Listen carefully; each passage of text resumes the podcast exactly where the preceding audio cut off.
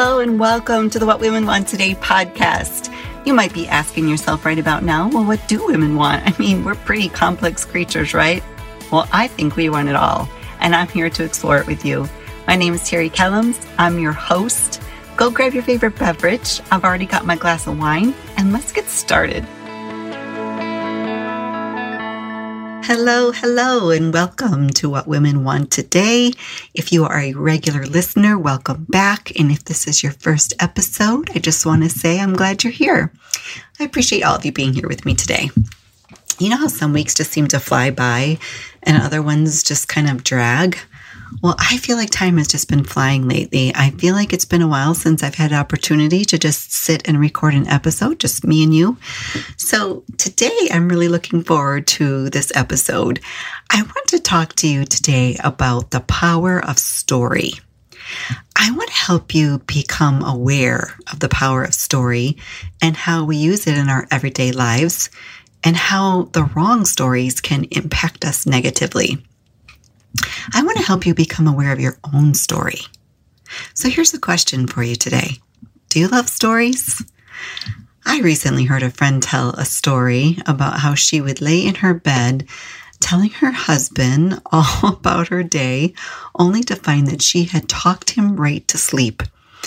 Her friend responded to her, Well, you do kind of have that very soothing voice, and maybe you should use it to do voiceovers or a podcast telling bedtime stories. We all have a story to tell. On this podcast, I am so honored to have women on the show who share their stories, their struggles, and eventually their pivots and triumphs that led them on a path to a life of fulfillment. The very essence of this podcast is about women doing life together in community. I want women to have a place to go for support, encouragement, education, celebration, and sometimes even grief, struggle, and loss. As humans, we are hardwired for stories. We're drawn to them. We read them to our children at bedtime. We read books. We watch stories in the news and now even mini stories on TikTok. We love movies and dramas on TV. We reminisce with people through stories about vacations, our days at work, something our child did or said that made us proud. We share the lives of our family and friends through story. We actually think in stories. We defined our define our reality in terms of stories and then we act on them. In sales and marketing, they use stories to influence people and to sell them goods and services. So when I was young, I would guess about eight years old, I remember reading this book about a little girl who had to move away from her home to a new city. Her dad had uh, gotten a new job and they were moving to a new house in a new neighborhood. And I remember her describing vividly the color of her room, the shelves where she put her books and her toys. And she described the curtains on her windows and every little detail about that new bedroom. I was so drawn to that book. I read it over and over because it was very close to home. It was a young girl like me at the time who was quite unhappy that I too had moved to a new part of town and needed to make new friends and go to a new school. For me, the book showed that there was a happy ending. As the story unfolded, she grew to love her new home, her new room, and all its prettiness, and she made great new friends. I'm guessing this is where um, I began to love stories with happy endings. See, we can relate to our own lives and we see ourselves in the stories that unfold. And I really needed to see a story with a happy ending. That move and all the things that started to unfold in my own family led me to use books and stories as my escape. I wonder how many of you have used stories as a way of es- escaping something painful. You know how a really, really good story can have you rooting for someone you never thought you would have rooted for before? You don't believe me? How about the show Breaking Bad? In real life, would you want your children's science teacher to be a successful meth making drug pusher? Or how about Dexter? Did you ever watch an episode and hope he got caught killing the bad guys? There's another place that stories unfold, and that's in social media. You know how on social media most of us are putting our best stories out there? And there are exceptions, and that's the one that brought me to this episode today. I had connected with a distant relative of mine. I didn't really know her, and I was getting to know her mostly through her posts on social media. After a while, I started to notice a pattern with her. It was a story of someone who had been hurt and betrayed by someone she loved.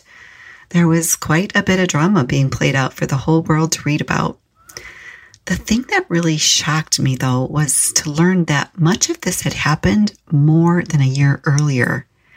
She was still hashing out that event. Her story was stuck on repeat.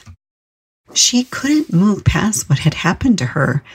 She continued to view herself in the story as a victim, and sharing it and all of the things that followed kept the story alive for her.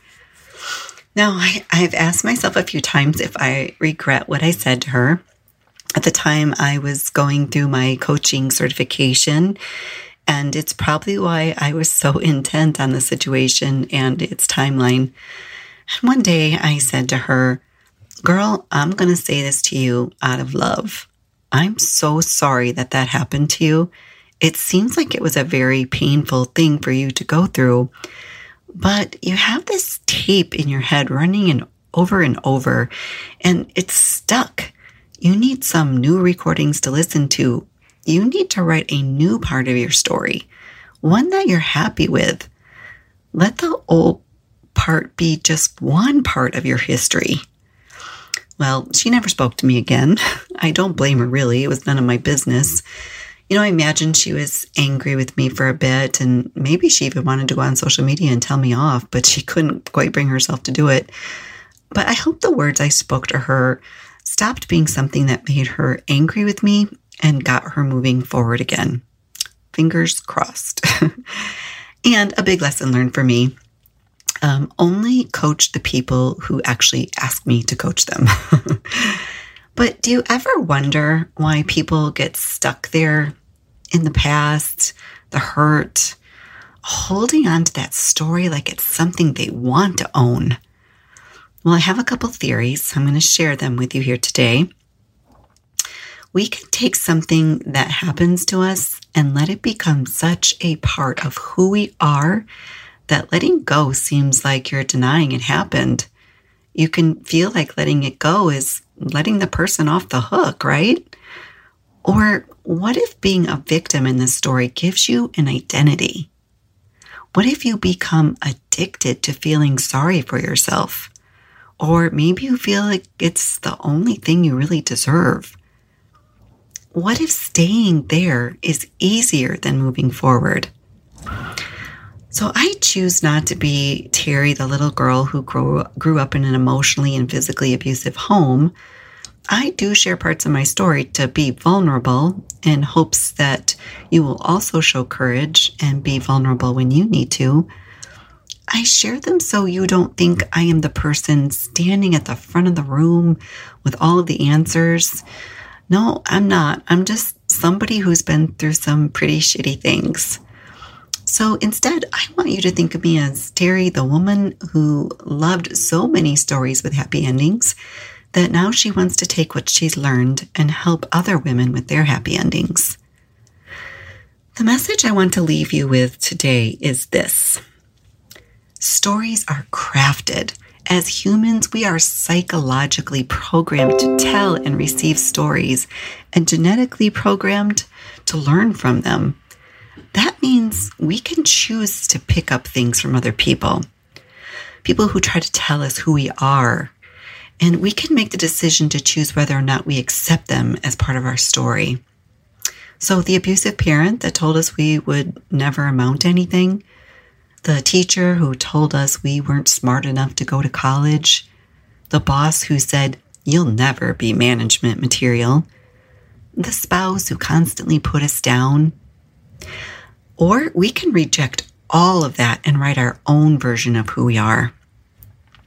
Like in any good story, the victim can become the heroine.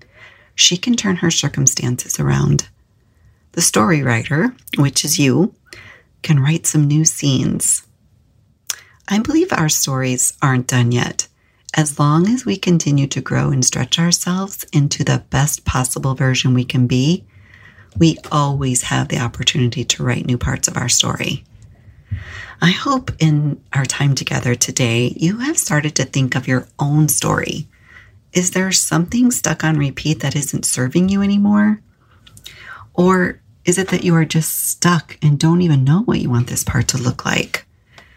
If you desire to be part of the community I described here today, if your story has been a little lonely lately, if dealing with midlife, menopause, or an empty nest has you wondering what you want this part of your life to look like, please join us in the Facebook group private community at What Women Want Today. The link will be in the show notes. And if you would like to book a discovery call with me to see if coaching could benefit you, please email me at terry.kellums at gmail.com or private message me on Instagram or Facebook at What Women Want Today. Friends, thank you so much for joining me today. I loved having this time with you.